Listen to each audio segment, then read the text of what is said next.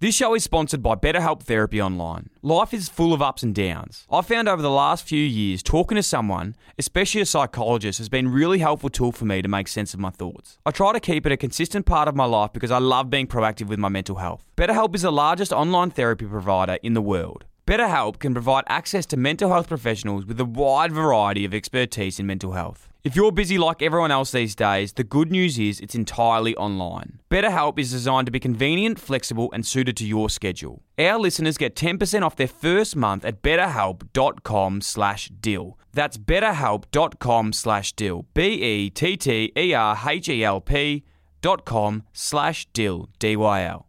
This show is sponsored by BetterHelp Therapy Online. Life is full of ups and downs. I've found over the last few years, talking to someone, especially a psychologist, has been a really helpful tool for me to make sense of my thoughts. I try to keep it a consistent part of my life because I love being proactive with my mental health. BetterHelp is the largest online therapy provider in the world. BetterHelp can provide access to mental health professionals with a wide variety of expertise in mental health. If you're busy like everyone else these days, the good news is it's entirely online. BetterHelp is designed to be convenient, flexible, and suited to your schedule. Our listeners get 10% off their first month at betterhelp.com slash deal. That's betterhelp.com slash deal. B-E-T-T-E-R-H-E-L-P dot com slash deal. D-Y-L.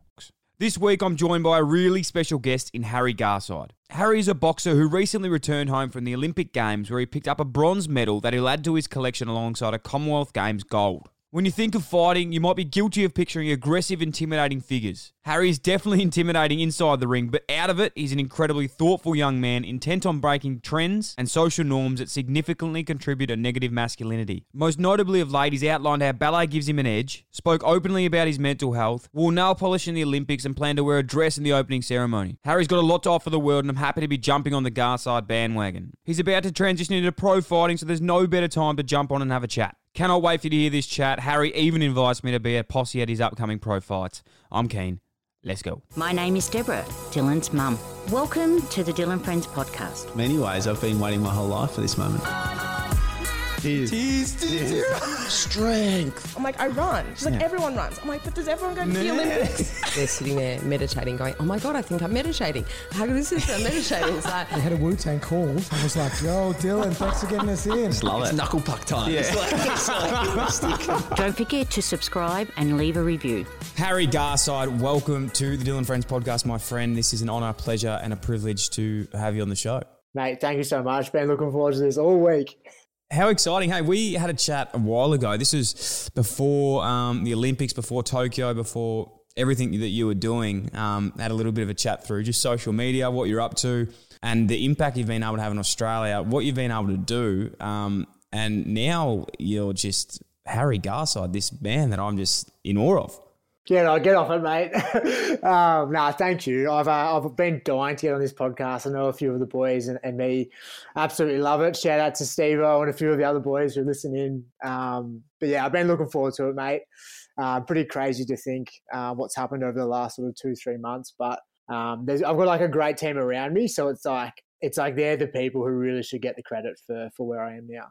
It's funny, and, and sorry, shout out to Steve O um, as well. I'll give him one because he's uh, a good man from all reports. Could you picture this happening? I suppose prior to the Olympics, where you wanted to go. Um, we'll get into your story today, where you've come from, what you've done, how you've got there, your ideologies around it. But um, you're very much in terms of, you know, if you sort of think it, you can become it. It's sort of like, in a way, you have really seen this happen and it's made you become who you are. Yeah, hundred percent, mate. I'm a I'm a firm believer, and of course we all have like doubts like within us, one hundred percent. Like I'm not no perfect, but I'm I'm a firm believer. If you are passionate and you believe hard enough, and you train hard enough, and you show up every day, anything that is humanly possible, you can you can achieve. Like the power of the mind. You know what I mean? And I'm I know my strength. I know my weaknesses. I'm I wasn't supposed to medal at the Olympics. Australia hasn't won a medal in boxing for 33 years. And athletically, mate, there's so many better athletes out there. But I know the things that I do. I do all the one percenters. I make sure that I'm fully prepared for every tournament. And that's why I feel like the universe rewarded me because it sees how much I put in, um, all the extras that I do outside of the boxing ring. You really, yeah, mate. I'm really looking forward to breaking this all down today because it's something that is really inspirational. To be honest, it's it's really easy to say that, and it's so easy to read a book about the pet law of attraction and, and to think positively and to, you know, say what you want to do and then it achieves it. Like we all understand that, but to keep rocking up and doing it day after day, day after day when doubts do come in, which is which is what's happened with yourself, it, it really should be commended. So firstly, congratulations on on what you've been able to achieve thus far. But in in a way, I sort of know it's just the beginning for yourself. So I'm very excited that we've been able to connect um, early in your story. Ah, thanks, mate. You. Hey, quickly, just on the Olympics, uh, obviously it was a little bit COVID dependent. Um, it wasn't like it would normally be, but still an incredible, incredible time. You've come bronze. Uh, you got the, you, you, did pole. You didn't get the gold that you, you were hoping for, but still an incredible experience nonetheless.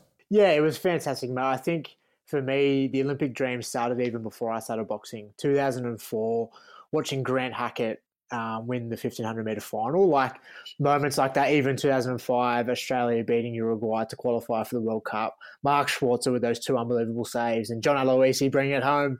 Aloisi, you beauty. Um, bring it home. But like stuff like that, moments like that really sort of built this massive patriotism. And I wanted, I really wanted to to end up on the level, the same level as someone like a Grant Hackett or Cathy Freeman um, Ian Thorpe, people like that. And yeah, it was it was a bloody long journey to get there. I failed five times to make the Olympics, uh, five different times, twice in Rio, twice for Tokyo, and uh, once for the Youth Olympics in 2014. So it was a long journey to get there, but to get there and just be able to look down at my heart and see the Olympic rings with the Australian emblem, something special. So it's funny because with boxing, I suppose there's two avenues you can take. There's obviously amateur and professional.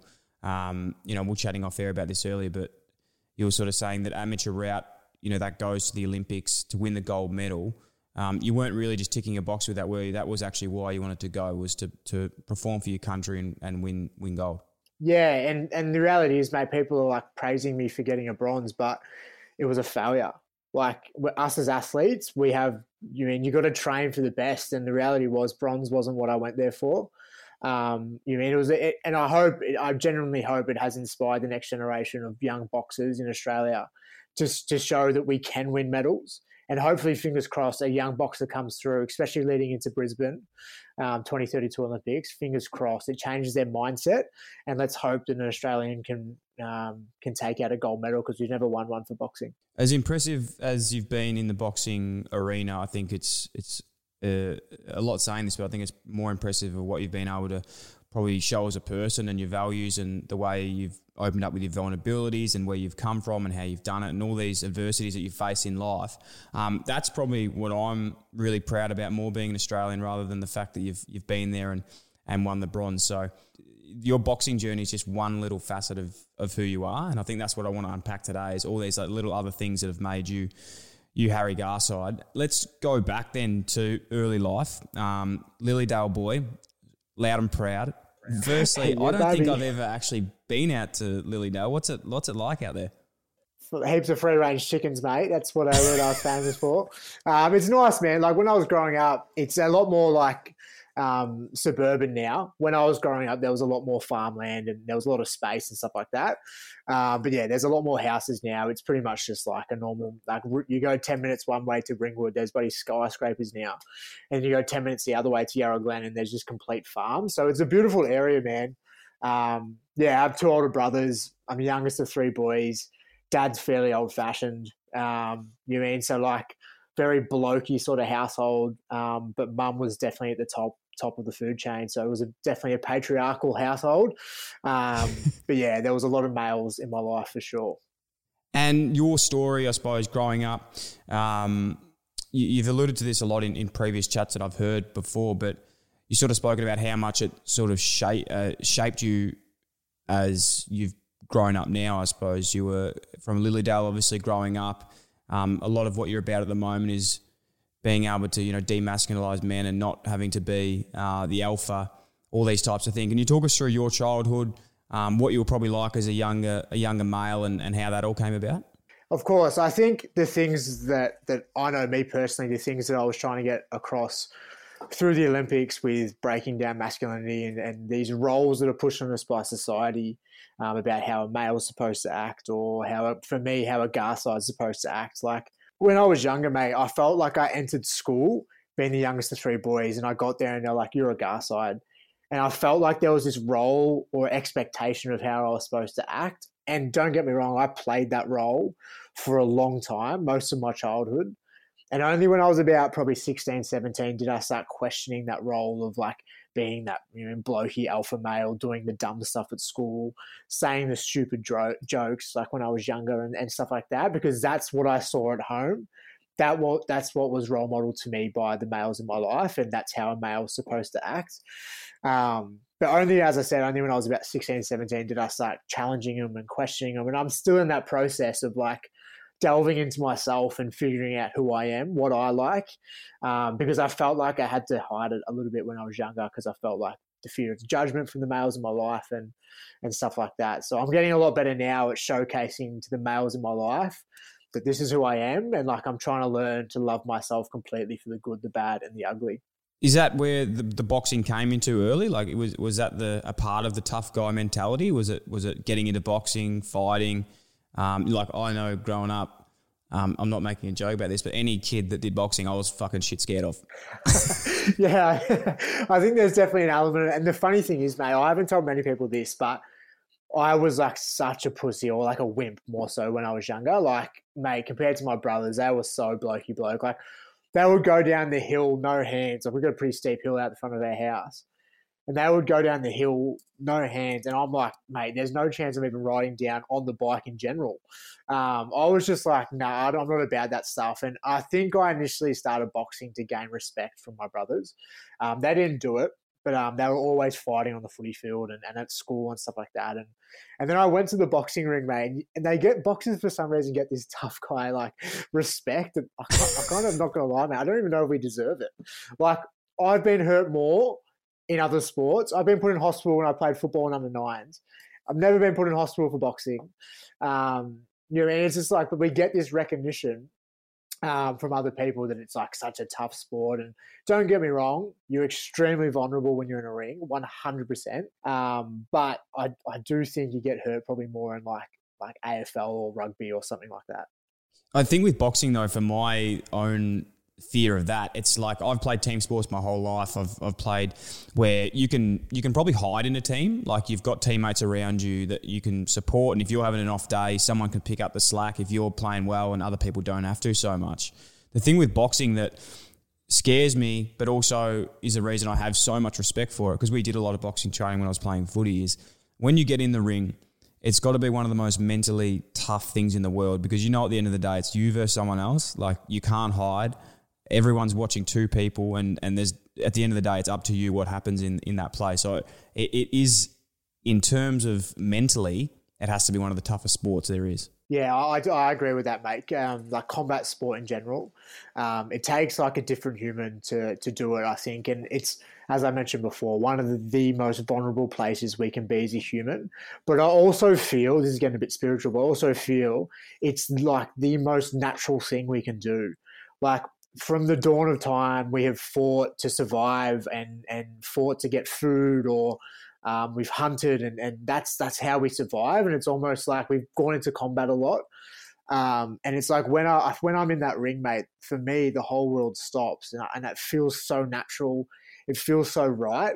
It's like for me as well when I like walk through, say, a rainforest or something like that. Like I was in the Daintree up up in Cairns recently, and like I was walking through. It sounds so silly, but I was walking through, going like, this is where humans are from, like somewhere like this. And I just felt like I was at home. It was weird. And that's the feeling I get when I'm in a boxing ring. I don't know if uh, I'm doubling down on this or absolutely ruining what you've just said, but what I'm picking up, what you're putting down there, and again, could be way off, but I've found as well in my life when it comes to like, you said that fight or flight thing, which is so natural for humans, you know, like from the, the start of time. The best things in my life that have come from what's come from is those situations. In fact, it's like when you don't have another choice, like you've either got to get moving or you're going to go backwards. And, you know, I talk about, you, you can talk about from anything. It's like loss of career, loss of relationship, uh, loss of friendship, um, loss of someone close to you. It's like be better, be better. You go to that fight or flight, which is the same sort of action. And it's like you, you can only move forward. Yeah, I couldn't agree more, mate. I think it's like, it's the time where I feel most alive when I get that fight or flight response. You know what I mean? It's like even I was telling the story recently, like in 2020, I failed to make the Tokyo Olympics. And I didn't even, in my head, I didn't even think that was possible. Like, I just planned that I was making it and then I was going to focus on winning the gold medal, right? And I failed. And like, I have never howled. You know, when a human howls and like they cry, that internal cry? Like, it sucked while I was in it, but I was like, I dropped to the ground and I was just like in hysterics. And I look back now, mate, far out. It made me feel so alive, and like it made me feel so good to be human. Um, and it was like one of the worst times of my life, like emotionally. Man, I was like, look back now, I felt so alive in that moment. For sure, I don't think I've ever like for me with sport, and and just picking up that point is like I don't think, unfortunately for me, like I didn't have that as much of a desire for it. I don't think, and that's why. I, I, I know that's why it didn't work, but I, my heart wasn't fully there. I was like, I didn't really want to. It, it, I just didn't find it as being my calling. I don't think it was what I wanted to do. But yeah, who knows if the if my business or podcast was wrapped away from me tomorrow, I'd know that would cut me to the core rather than uh, you know not being able to win a game of footy. Let's go back to what we were talking about before, just about like growing up in school um, and being this alpha model. Now I know you know Hunter Johnson. I had a chat with him a few weeks ago from um, the Man Cave, and he's doing some incredible things. And since that chat, man, like, I, I can't believe how much I've just been reflecting on certain things that I used to do when I was a kid and how embarrassed we really are of of of these feelings. Like you spoke about before, you were scared to to go down um, a hill, like, but you, you just felt you had to do it because our egos, like, our egos as males they're our best friends because they get us mm. and they get us competitive, but they're also our worst enemy because they don't let us be vulnerable in certain situations. Like the time where I felt I recharged and it fully hit me what I had what I had accomplished and it's almost like coming off the high of the Olympics was when I got home. So we spoke about earlier um, you going through these phases, uh, and you, I know you're a big fan of Ben Crowe, so I'm going to use some of his language here your crucible moment. Okay, there's a there's crucible moments through everyone's life where things happen, um, you face adversity, or you find a new ideology that you love. Where did you pick up the whole notion of I don't want to be this stereotypical male, I want to follow my own path and, and be happy in my own skin? Yeah, I think like I always felt like that in, internally, whether it was conscious. I don't think I really like was conscious with it until I was about 17, 18 when the Reach Foundation entered my life, but I always felt like I wasn't living my true, authentic life. Like I was playing a role that I felt other, and I'm, and I'm still guilty of it now, mate. Like we all want to feel, we all want to fit in, we all want social connection, and and the reality is probably one of my biggest motivators is like I never felt good enough growing up. And it's like when I achieve this, I will feel good enough. When I, you mean, I'll have friends, you know, stuff like that. I just want to feel like connected to people, and I felt when the Reach Foundation, who's a foundation really close to my heart, they entered, they come and did a school workshop when I was 16. And from that point, like I really delved into myself and, and try to understand myself more and what I like, um, who I am. I'm still working it out. Um, and through that process of, of really trying to discover myself, like I've learned to like really express myself more and express myself how I want to express myself. And it's funny, like I'm sure you'll be able to vouch for this too. Like the boys in my group, they'll be like, they'll take the piss out of me in a group setting, like, oh mate, you are just like you are hippie or mate, you are so spiritual, you're so weird. But then one on one, they're like, oh, so like what meditation app do you use? Like what do you write in your journal? you know, they want to know. Everyone wants to know. like they just like really scared to show that they want to know. And that's what and I'm aware of that. So I'm just trying my best to role model to to other males that I grew up with or in my life that like you can just be or do whatever you want. Like it doesn't matter as long as you're not hurting anyone else. It's so true. I, I, I couldn't agree more, especially with with males and, and some of my mates. Like even the vice versa. Like they've been into things before me, and I've been like, oh, I'm not doing that. That's that's weird. Like I I, I can't get into that. But I think now my biggest thing in when I look at people, um, and and like yourself, I, I mentioned this earlier, or other people I get on the show is my favorite attribute in a person is for them to do their own thing. And I think in Australia, like we are the, the worst country in the world. Like we're the best country in the world, um, but we're also the worst country in the world in terms of, you know, we just get spoken about a lot, but tall poppy. And as soon as someone wants to do something they don't want to do, we're very quick to be able to jump on people. But I, I just love people that are breaking down, trying new things. Um, you know, what gets me up in the morning is if, if people, I know they've been in a career, they go, fuck it, I want to do something else. And to everyone else, they think, why the fuck are you doing this? But to me, I'm like, fuck, that is unbelievable. That's actually true, true bravery. I'm, I'm rapt that people do that. Yeah, my I'm seeing a girl currently. Uh, she lives in Bondi, and she she had a degree in in HR, human resources, and about a year ago, just over a year ago, she just said, "Nah, screw it. Like this isn't this isn't what I want to do." And she started up this hit like a girl um, page, and she's she's doing fantastic, mate. Just like all about women empowerment and and building them up. And I love people like that, and I think that's why I'm really attracted to her is because she's just like, nah, that wasn't that wasn't for me. Didn't didn't fulfill me. Didn't make me feel happy. And she actually did something about it. People often talk about it, but she took steps towards it. You know what I mean? She she's like, nah, this doesn't serve me anymore. It's time to do something with my life. It's doers, isn't it? Yeah, I, I love love doers, and it's it's infectious when you surround yourself with people that want to do things. They push boundaries consistently. You want to do it yourself. Yeah, there's that saying: you surround yourself with with five millionaires, you become the six. You surround yourself with five idiots, you become the sixth. Like, yeah. it's so true. Hey, that um, part as well, just about growing up, and I'm sorry to keep harping on it and bringing you back there, but I think there's a lot to learn in it, just in terms of what you just said then. Like, you are who you surround yourself with, and you've chatted a bit about growing up and, and being surrounded with um, your family, and, and especially, you know, one of your brothers who is unfortunately, um, you know, gone down a little bit of a, of a, wrong track. But if you're happy to happy to talk about that, and did you ever feel yourself that that could have been something if you didn't, you know, identify what was happening in your life earlier? Yeah, for sure, mate. My brother is suffering suffering with mental health issues and, and drug addiction, and it's pretty common, man, these days. And uh, when I like our family's kept it sort of pretty quiet for a few years, mate. But when I posted a video recently, so many people in Australia and in, in my area are going through something similar. Um, and it's just like, like they just need help, man. And and I know me personally, like some of the boys that I grew up with, that I could have easily went down that path. And don't get me wrong, mate, I'm no saint. Like I'm I'm one of the boys, one of the lads. I love having a good time. Um, you know, but it's like if I didn't have boxing, I feel I probably would have ended up like my brother. But you know, boxing has always just been my savior and has been the thing that it's like that's what I want so much with all my heart. And um, it's I just wish like my brother had something. Like unfortunately, he hasn't he hasn't got like that passion or that that drive for something. You know what I mean? And, and breaks my heart, man. Like you just want to help him, but it's like you don't how? Like someone tell me how and it's like I'm, like I'm, I'm like a fixer.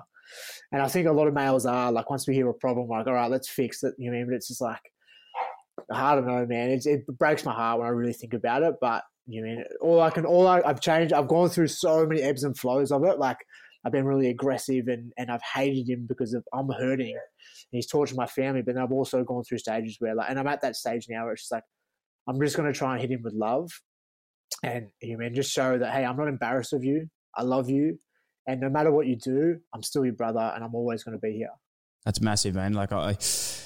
I I can only imagine how many people would have reached out um, after you know seeing what you've what you've been through with your family because I think you're right. It's one of those things that we, whenever there's something that goes on in family or friends that we're not necessarily proud of or or embarrassed to to let people in and think about, um, as soon as you do come out with that bit of vulnerability, you'd, you'd understand that so many people just want to relate to it and are going through the exact same thing. So I commend you and, and your family on how you've how you've handled it all because I know you'd be helping so many other families out there. You're definitely not the only one going through um, something like this, and you know there's so many other facets in, in families like separation or, or mental health that a lot of people are facing that um, is really hard for people to get through. I suppose.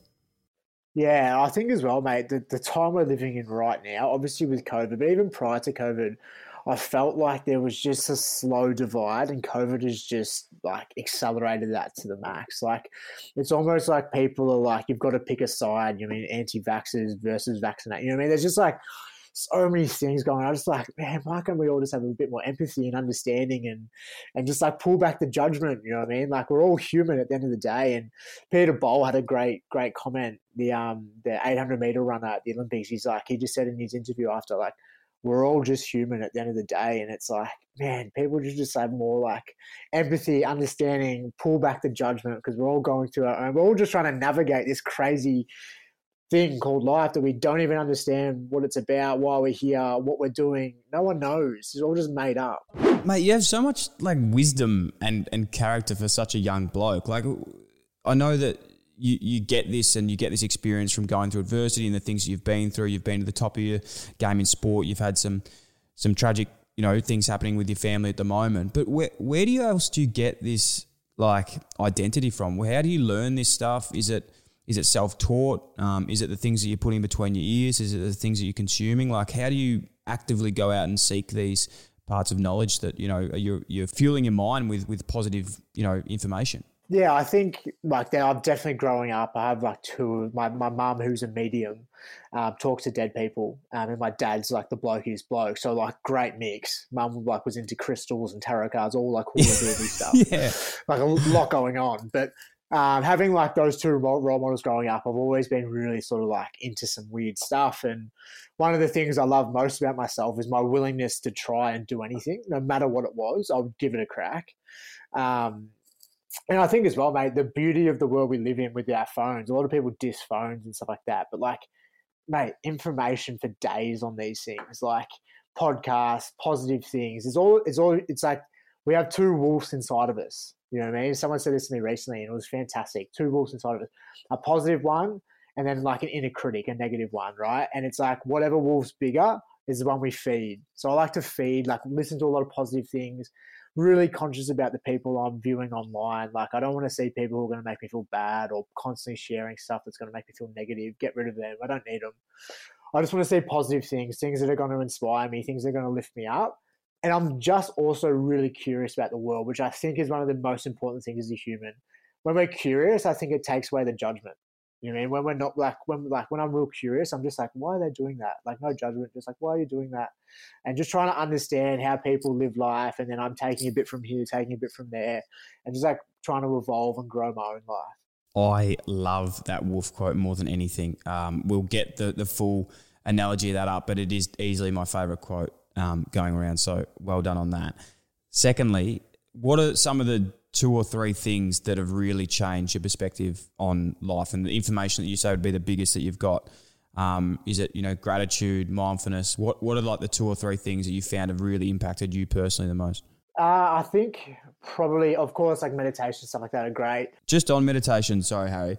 How do you meditate? Because I know again that's something that we've spoken to Emma Murray about. There's so many different ways to meditate. The way I learnt um, years ago, like I really struggled with because it was like 40 minutes of fucking meditating a day and I couldn't even sit in a room by myself for three minutes, let alone meditate. Um, and there's different ways to do it. How, what's your process?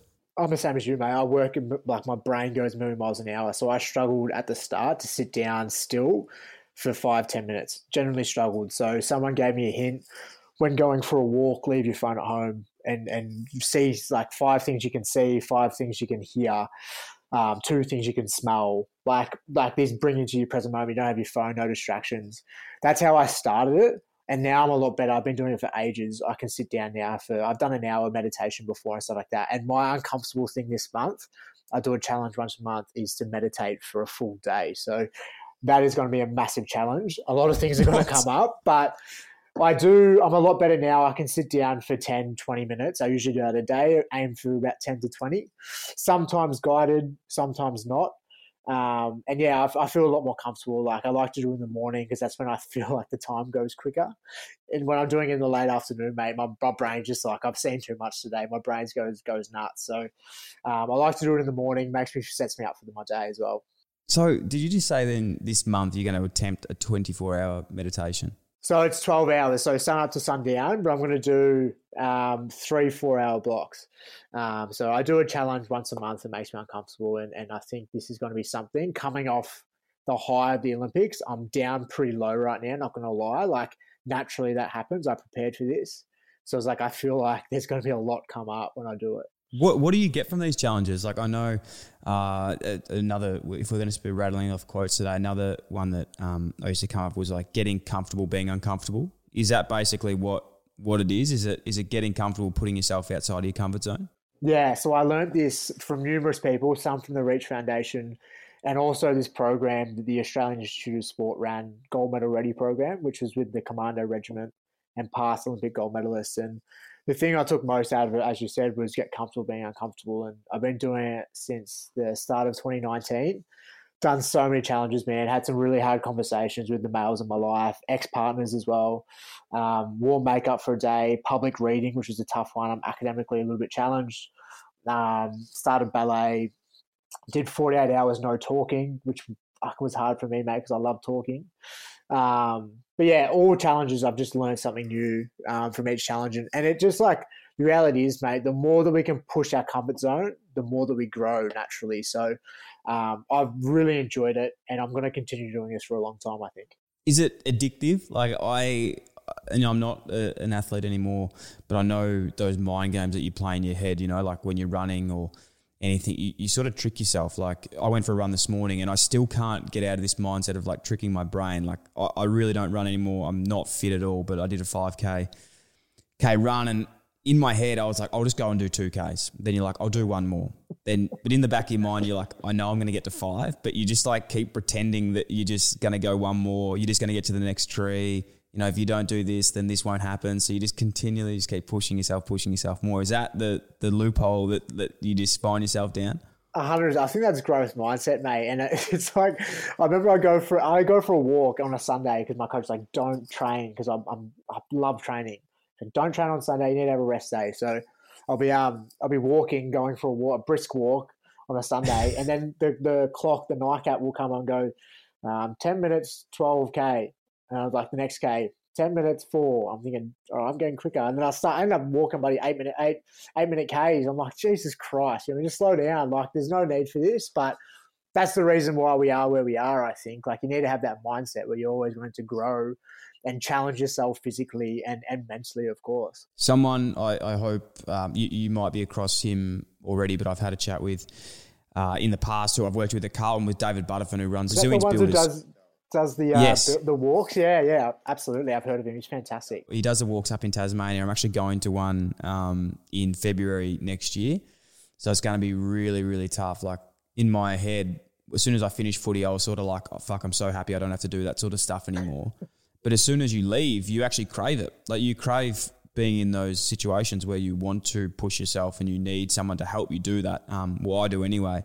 And there's one thing that I'm like genuinely, like, not even gonna lie, like I'm genuinely really nervous for is um a part of the on the trip. Like all the other shit doesn't bother me. Like the hikes, the runs, the cold water immersions, you know, being vulnerable, all these sort of things don't bother me. The one thing is uh, there's we're going cave diving or cave exploring.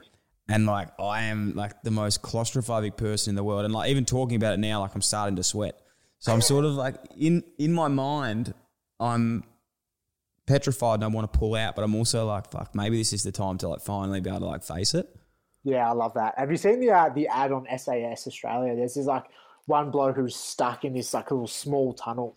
I'm thinking, mate, that'd be so confronting. I cannot do that. No, I cannot do that at all. But um, I'm looking forward to you being on that show. Hey, let's just talk about a couple of people that um, inspire you because I know you've got a big list of um, of people that you've sort of spoken about recently. Who who are some people that you love putting um, out there and listening to their stuff? Uh, so I love. Um, I've just recently um, listened to Deeyah Khan. Fantastic. She's a Muslim journalist. Um, she's absolutely fantastic, and she she spent six months on the front line with um, white supremacists in America, and she ended up through the process of just listening and understanding, pulling back judgment, as I spoke about before. She able within five years, the leader of the white supremacists actually left the white supremacists. So it just shows when we, instead of pointing, I feel like the world we live in now is point finger, like you're wrong, you're wrong because you don't agree with me. It's like she was able to like, she didn't agree with him, but she was able to listen to him, understand him and, and like that, like almost like human, human contact and human connection. Um, and he left the white, white supremacists. Um, other people, Lydia Lassila, she's a fantastic, absolute superhero. She won gold at 2010 Winter Olympics. Um, great story. Um, I listened to heaps of like Ed Mylett, Relentless. Have you listened to that book before? Absolutely powerful. Um, he was Michael Jordan and Kobe Bryant's um, mental coach. Um, of course, Ben Crowe, who we mentioned before, I love listening to him. He's an absolute wizard when it comes to growth and self growth and trying to like love myself unconditionally. The the name that you said at the start is mistaken me, but it was what you were saying about the emotional intelligence, about like listening to people and learning. Mm. This mm. is just coming to my mind now, but I actually saw this video the other day which was unbelievable. And it again, it just shows that like obviously, you know, we're only 20 odd years old and we've got so much to learn. And by no means am I ever, we're ever going to have the world figured out. You're consistently learning and finding new things. But there was this one thing that I saw the other day, it was around emotional intelligence. And for so long, I thought emotional intelligence was just being able to have relationships with people and, and understand.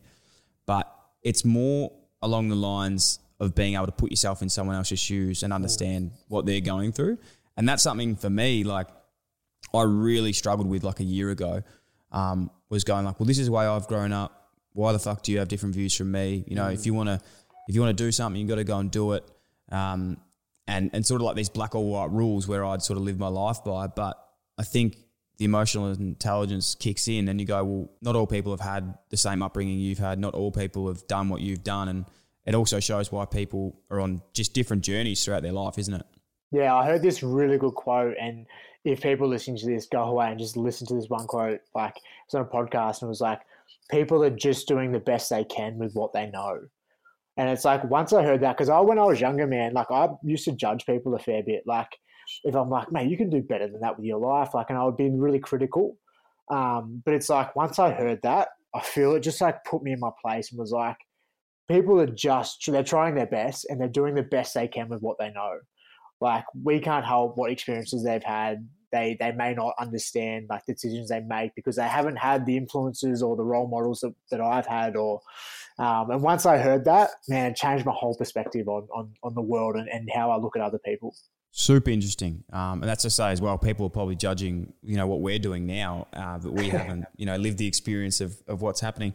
Let's talk um, a little bit about your boxing, mate, because this is something that I'm super interested in. As I said before, I think all combat sport, I have nothing but admiration for combat athletes. I honestly couldn't think of anything worse than doing it myself, but I love, I love watching it. Your weight class you're in. So to get a bit of an idea, I've always like, I'm a bit of a pissant. I'm 178 centimeters. I weigh about 70 kilos at the moment. So is that what you, is that the same as you? Yeah, so I, I weigh about 70 at the moment, but I'm fight at 63. So So you have to cut that much.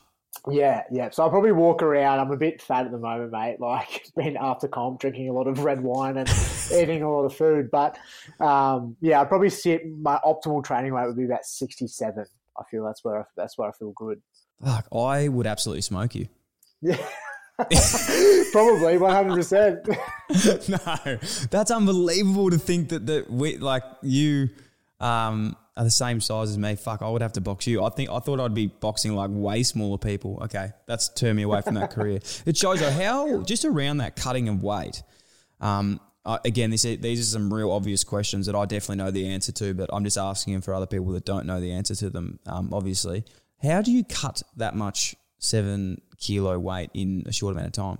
Yeah, so the thing about amateur boxing, which probably one of the big things that separates it from professional boxing, is we weigh in every day we fight.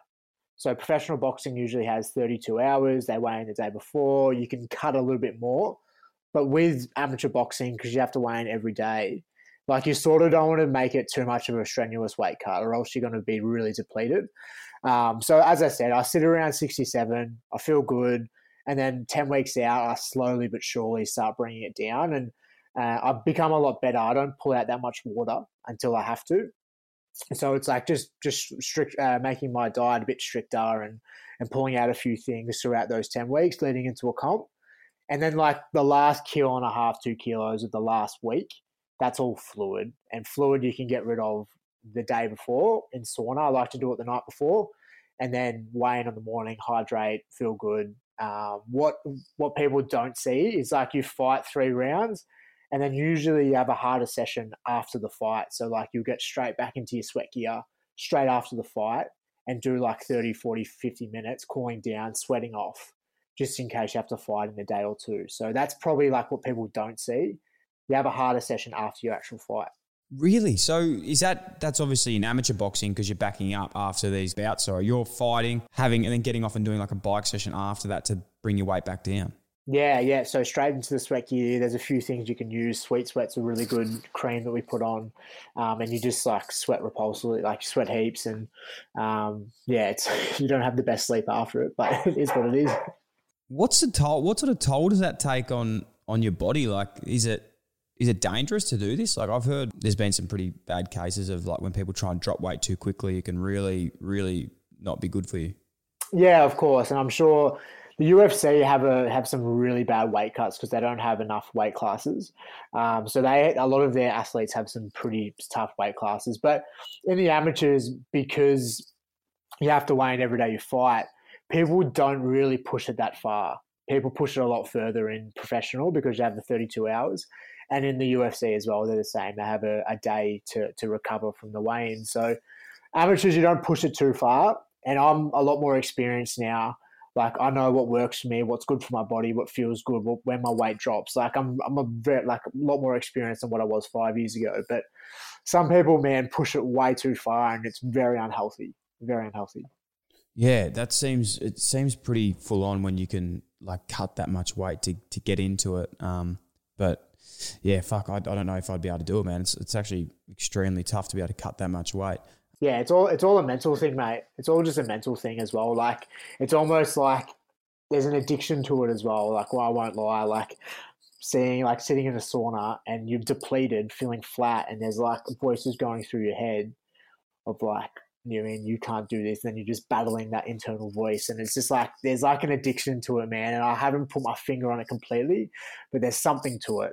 I find really appealing. Yeah, I'm gonna have to admit you're a little bit of a sicko there with that one, mate. Um, yeah, of course, that's I, I, I can't find the passion in that. I don't know if I'm, if I'm on my own there, but um, yeah, you've you've definitely taken me to the next level uh, on that one. Amateur boxing, obviously, that's what uh, you're in at the moment. You've done the Olympics, um, competing for your country. What is the difference between amateur and pro boxing? Um, how's the transition like? Is it you know similar rounds? Is it a similar game? Like, is it? Uh, am I right to say you could go straight from amateur and transition into boxing, or into professional? Sorry, or, or is it quite the um the, the change?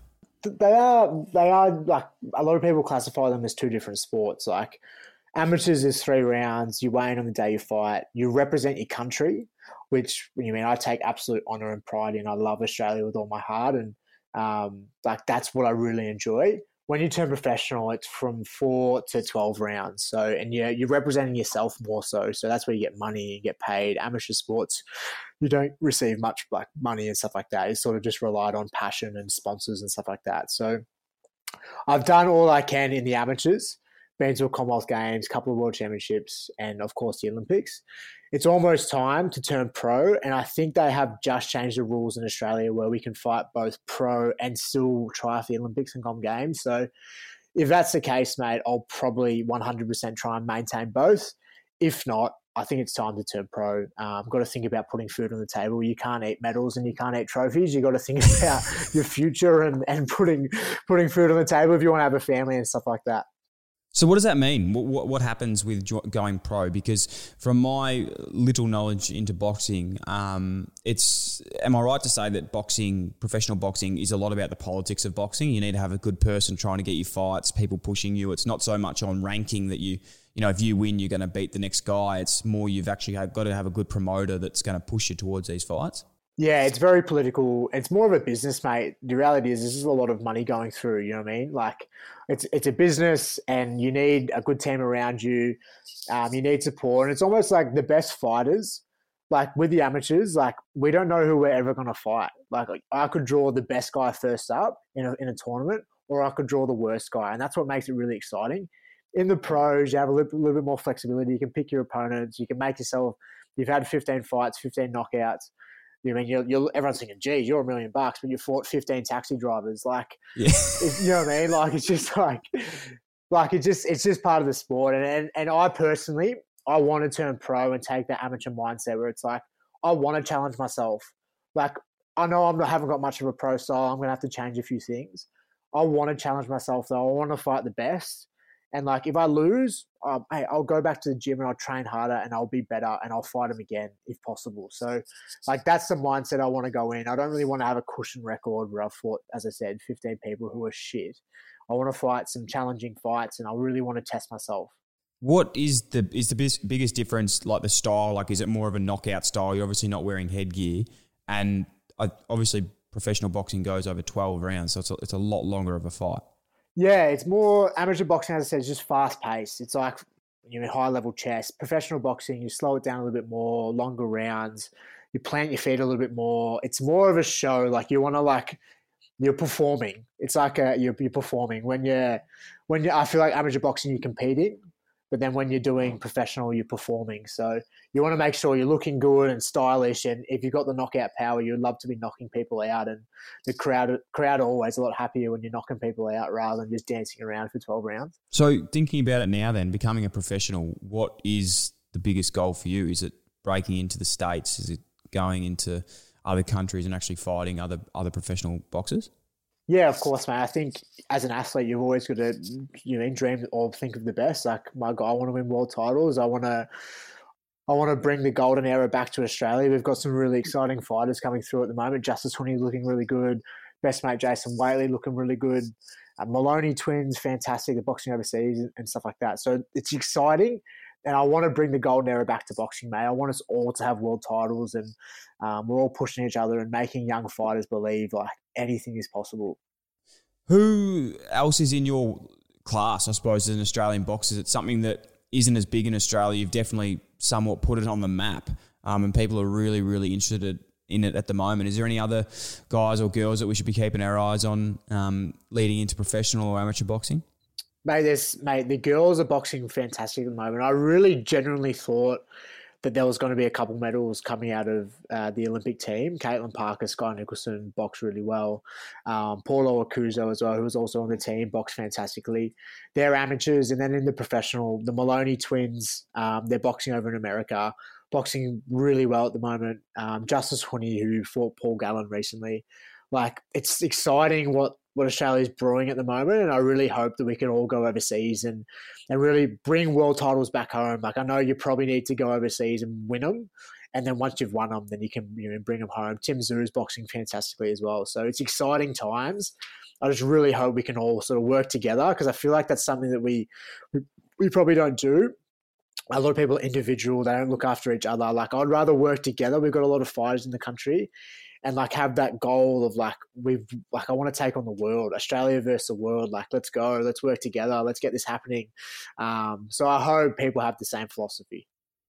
We spoke a little bit about this earlier um, in, in your training habits, but some of the things that you're getting up to outside of the ring um, that, that are helping you get better at boxing in itself is, is something that's been seriously impressive. You know, you're taking uh, something that is is boxing, but you're bringing it out into other sports. You know, swimming, riding, running, um, and ballet even of late have been some of the things you're doing. Talk us through that decision of, of doing that, and then maybe some of the other things that you're doing to to heighten your, your skill and, and fitness going into comps. Yeah, I think I've always just been a super active person, mate, and and and I know a lot of people talk about balance and stuff like that, and I definitely obsess about boxing but I'm just really active. Like I love doing different things. Been doing a lot of surfing, rock climbing, ballet. Um, I always love when I'm not boxing. Like right now, I know my hands pretty screwed at the moment, but like once it's all sorted, I'll be going doing triathlons and stuff like that, staying fit, staying active. Like I always just love the feeling. I'm addicted to the feeling of being fit. So like these are the things that I go. I always just try my best to challenge myself. Ballet has been massive in like helping me grow um, and like I'm really shit at it, like so bad at it. I'm stiff as a board, mate. Um, so it's great. It's a great thing for me to like improve my footwork, coordination, technique. My teacher always drills me for like turning my back to the bar. Um, always have chewing gum. You can't have chewing gum on the on the on the mat and stuff like that. So I've got to take that out before I jump on the floor. So like just little things like that. I really love sort of being told. Nah, that's why I love like the army as well. Like being told that hey, like with these rules, these are the rules you got to follow. That was one of the things though with, with ballet, like as much as it's about the rules, isn't it seriously one of the most strengthening things in your feet? Like I remember, I think James Hird used to do a lot of boxing when he had troubles with his calves and feet. And even, you know, back in um, when I was playing footy, Pilates has probably taken the place of it now. But in terms of ballet, it pretty much is like floor Pilates, really. 100%. I know Arnold Schwarzenegger did it as well. Um, heaps of heaps of famous people have done it in there. I, I, know it's getting a lot of limelight and like people think it's weird, but I think if you really sit down and think about it, any dancing, whatever whatever style it is, would be good for any sport. Like it's honestly so good for movement, mobility, um, technique, like coordination and stuff like that, and just doing something different as well. So Um, I'll continue doing ballet. I hope I'm good enough one day that I'll be able to do a performance. I love, I love to do one in my hometown. Imagine all the boys and the beers in the crowd; they'll be going nuts. So maybe one day. Mate, we've spoken about um, you know what you want to achieve on in in the ring, which is seriously impressive. But I, I think there's still another facet to you that there's there's so much more that you you want to do in your life uh, that's outside of the ring. Like, have you ever had a thought about now what you want to do off uh, the sporting arena um, as as a person? I suppose you've you've got all these things. You, you want to help you know masculinity in men and, and mental health. Um, is there anything else you've been thinking that you want to get involved in or achieve outside of sport? Yeah, of course. There's definitely um, like last year was probably the year that really made me wake up. Like I was 23 last year. Boxing got taken away from me for the first time in my life, and I haven't got a job. I haven't got a degree. I haven't got an apprenticeship. Like I'm a plumber, but like I don't. I don't have an apprenticeship. Um, you know I mean? So I was like, I really last year really made me think like, okay, I got to start thinking about like what I'm going to be doing when I'm 40, 50, and I would love to like eventually I want to be successful in the business world and stuff like that. I want to be like really making moves and have like drive, passion and, and hunger in that world. I want to be a lion in that world and also would love to like open up a boxing gym in like a low socioeconomic area and just like have it free for kids. Like imagine opening up one in Dandenong or something like that and, and really changing some young people's life. And I couldn't care less about creating champions. I just want to create good humans. And I think combat sport um, really creates and, and fills young people with some some direction, some great life skills that are going to be implemented for the rest of their life. So, um, my ideal scenario would be like implementing combat sport into school system. I think that's probably not possible. The world we live in is a bit of a nanny state, being in Victoria, but that would be the dream as well. Well, I can't comment on this because I haven't grown up doing boxing, but I know one thing that the boxing does do for for young kids and especially kids that might be uh, you know treading down the wrong path is it does give you discipline, it does give you routine, and it does give you structure. Um, and they're the three things that any young person needs to be successful. I feel anyway. It's not so much actually about the boxing; it's more just about what it actually gives you holistically. Yeah, I couldn't agree more, mate. And I've seen. I come from a great family, mate. I've got, of course, we all, every family's got their issues, but got two great parents. Um, I didn't have any real problems growing up, uh, but I have seen boxing single handedly like change young people's life. I have seen them come from broken homes, having a dad that was never around, and and it's honestly changed their life. And it's like their home, um, the place where they feel most safe, most comfortable, and they're you know, I mean they're learning, as you said, learning things about themselves and things that will like carry for the rest of their life. And if young people could experience that more, whether it be boxing, like I can understand because of the head trauma, but like taekwondo, wrestling, these are the things that you could probably implement into schools a little bit more. And I think young people would take so much out of it. I think I couldn't agree more. Um, and for me, it's not even so much about whatever sport it is. It's just actually being a part of a community, um, being a part of something that's that's bigger than yourself. And that's one thing that I really miss from football. It's actually not playing sport. It's not being in a team. It's not winning the game. It's actually just being a part of a group of people that are all going towards the same thing or have the same interests um, and continually pushing each other. So, yeah, one day when, when I'm a dad, I think the one thing that I really, um, you know, my, I want my kids to do whatever they want to do. There's no stress at all, but it's just being a part of something else that's not just all about them. Yeah, 100%, man. I couldn't agree more. I think it's one of the most important. I, I think about this all the time. Obviously, with what's going on with COVID at the moment, but like, imagine young people, imagine being like five or six years old. Do you remember how fearful you were when you had to go first day of school? Young people would have had to have done that in prep. They would have had to have done that three or four times now. They go to school for a couple of couple of weeks, couple of months, and then they have to get put back home, and then they they're home for a couple of months. Imagine what they're going through. This is so bad for them socially and their growth as humans. Like, and we're not going to see the impact of this until 20 years down the track. I think what you've alluded to before and, and, what we've been speaking at today is unfortunately we have no control over what's happening. So all we can do is focus on what we can do, not what we can't. And um, I think if you can find a way, and like I get fucking sick of saying this myself because it's been like six and seven times now that we have to keep going through this. Like I think after three times, I've got the most out of lockdowns that I need. After the the next three, it's the same lessons aren't there as much, but if people haven't picked them up in the first or second or third or fourth or fifth, maybe in the sixth you can realize that like this time is actually in a way beautiful just to slow down, think about where you're at, get on top of the shit that you're always putting to the back of um, your mind because you're too busy doing other things.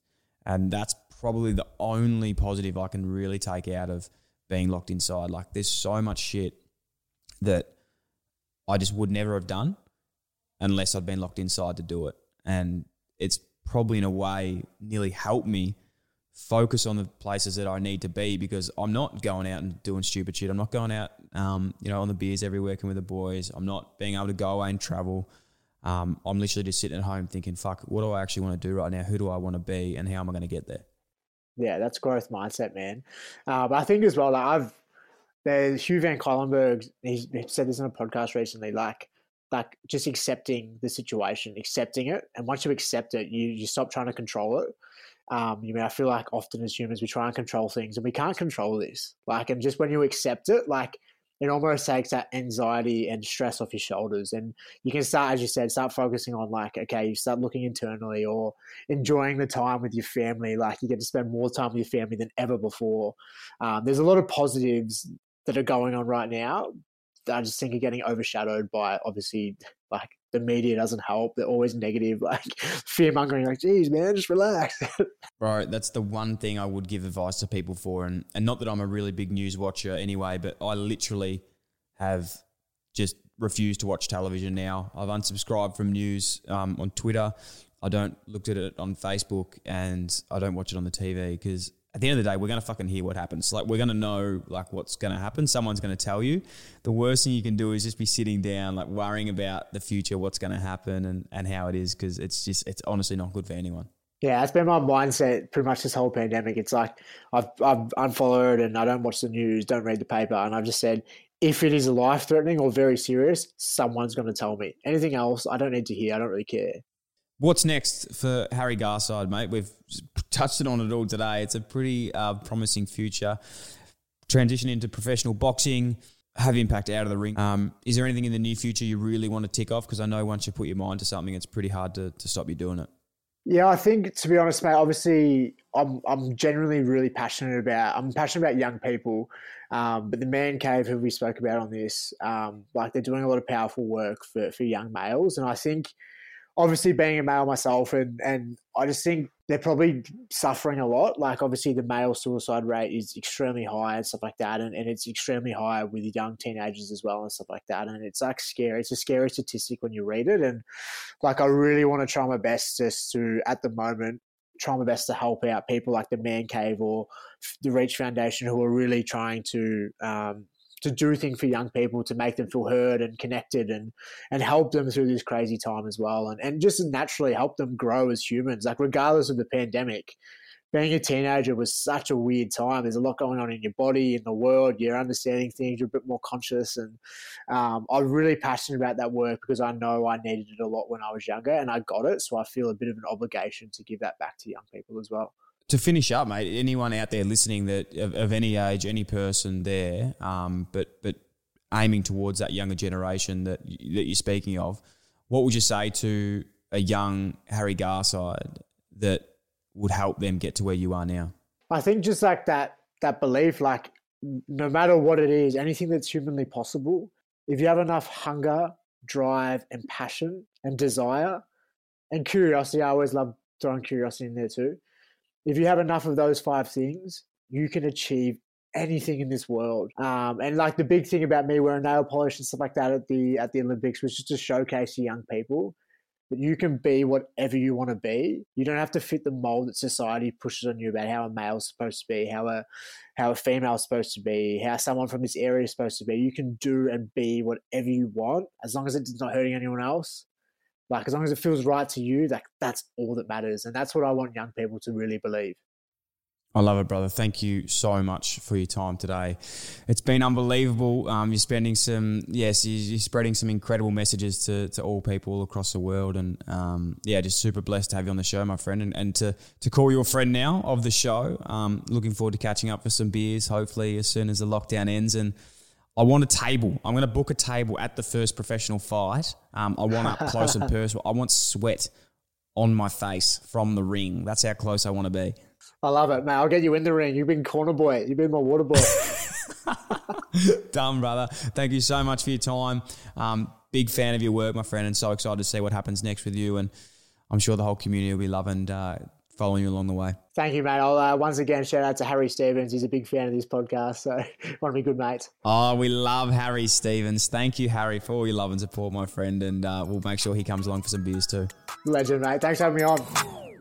If that wasn't enough for you and you want even more, you're in luck. Dylan Friends is now on Patreon. Dylan Best Friends. An exclusive loyalty subscription featuring the debrief podcast of each episode and bonus Q&As from Patreon members like this. This one's from our friend Jono Baruch. He says, ask Harry what are some of his craziest monthly challenge he set for himself been. So obviously one is the 12-hour meditation. What are some of these other ones that you're putting yourself through? Probably the two that I took the most out of was the 48 hours no talking.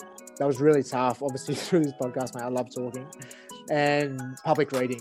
I remember being a kid and really struggling academically, and public reading was really tough. So, probably the two things I took most out of were those two. And there's plenty more where that came from. If you'd like to learn more, you can head to patreon.com forward slash Dylan Friends, or you can head to the link in the show notes. Thanks for listening to the Dylan Friends podcast. If you like the show, it'd be a massive help if you could like, follow, rate, leave a review, or even share with your friends. The show is produced by myself and Sam Bonza. Damon Jackman from Creative Edge Films is responsible for audio and visual production. The show is recorded at the Dylan Friends studio in Melbourne, Australia. If you'd like to get in touch or suggest a guest or advertise with the Dylan Friends podcast, please email us at inquiries at dylanfriends.com. Thanks so much for tuning in.